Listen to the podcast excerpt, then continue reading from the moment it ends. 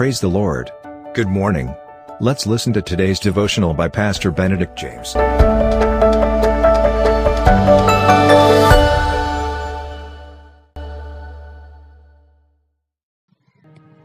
I welcome all of you to this victorious daily devotion in the most sweet and loving name of Jesus Christ.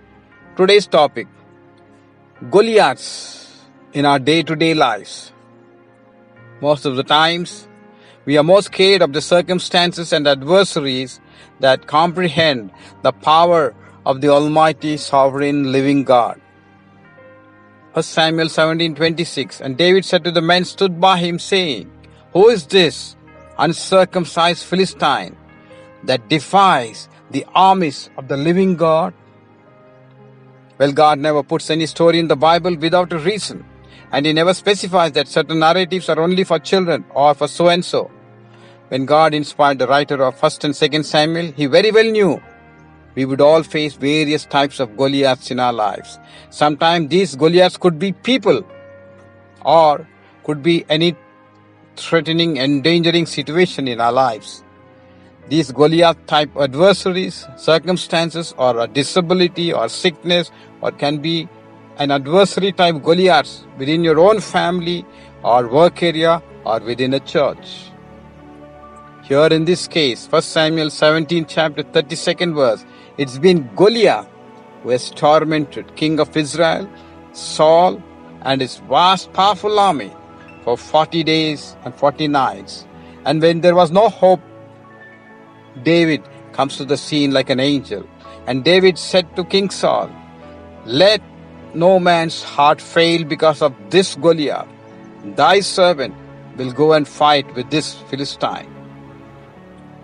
Most of the time, we are more scared of the circumstances and adversaries that surround us.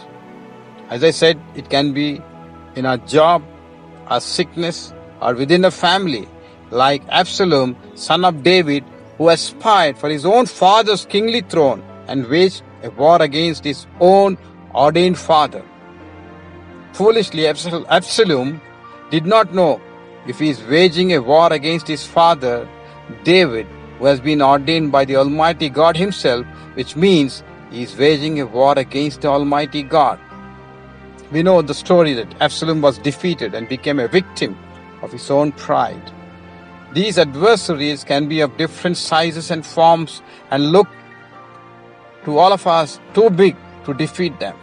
No matter, no matter how big your adversary, how big is your situation that you are in, you can win over I can win over, and we all can win over because we are God's chosen children, and no weapon and no principalities nor powers can neither prosper and stand before us.